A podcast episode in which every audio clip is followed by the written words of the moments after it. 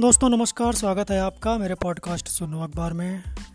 आज़ादी के परवाने के सीरीज़ की अगली कड़ी लेकर मैं आपके सामने हाजिर हूँ। और आज कहानी है मद्रास के एक देशभक्त वंची अय्यर और एक क्रांतिकारी बिहार के वैकुंठ नाथ शुक्ला की।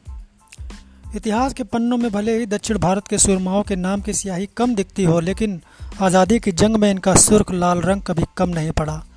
तमिलनाडु के ऐसे ही एक वीर सपूत थे वंची अय्यर। इनके अंदर क्रांति का ज्वालामुखी इस कदर फूट रहा था कि अत्याचारी अंग्रेज़ों का संहार करना ही जीवन का एकमात्र लक्ष्य बना लिया। तमिलनाडु में अठारह में जन्मे वंची अय्यर अपने साथियों से कहते थे, ब्रिटिश दास्ता से मुक्ति के लिए भारत में मौजूद सभी अंग्रेज़ों का संहार करना ज़रूरी है। इसकी शुरुआत होनी चाहिए टिनेवली के अंग्रेज़ जिला मजिस्ट्रेट रॉबर्ट एश की गोली मारकर।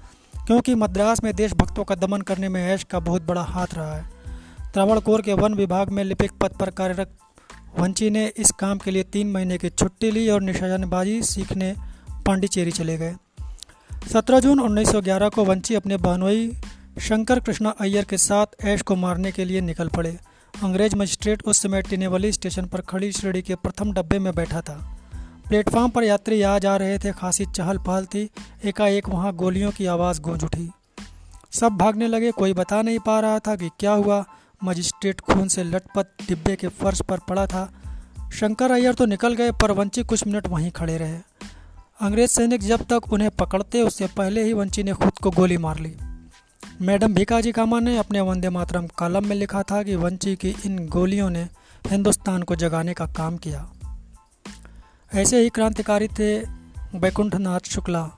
बिहार के इस सुरमा ने भगत सिंह, सुखदेव और राजगुरु को मृत्युदंड तक पहुँचाने वाले सरकारी गवाह फलिंद्र नाथ घोष को मौत के घाट उतारा। उन दिनों फलिंद्र नाथ बेतिया में रहता था और गवाह बनने के कारण अंग्रेज़ी हुकूमत ने उसके लिए कड़ा पहरा बिठा रखा था।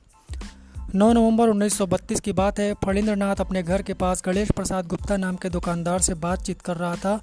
तभी वैकुंठनाथ वहाँ पहुँचे और नेपाली बर्ची से माथे पर वार करके उसे ढेर कर दिया। घटना का अंजाम देने के बाद वैकुंठ ने साइकिल से भागने की कोशिश की, लेकिन अंग्रेज़ सैनिकों ने घेर लिया। साइकिल वहीं छोड़कर जैसे तैसे वे बचने में कामयाब हो गए।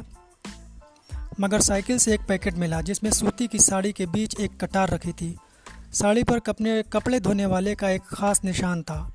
इसी सुराग से 6 जुलाई 1933 को बैकुंठनाथ पकड़ लिए गए।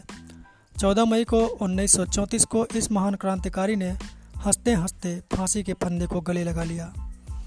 जब फणीन्द्रनाथ मारा गया था तो खून की स्याही से लिखे पर्चे बटे थे, जिन पर लिखा था कि देश के गद्दार से बदला पूरा हुआ। तो आज़ादी के परवानों की कड़ी में इस सीरीज़ को आज यहीं विराम देता हूँ और आपसे विदा लेता हूँ। और पिछली दो बार जब मैंने कहा था आ,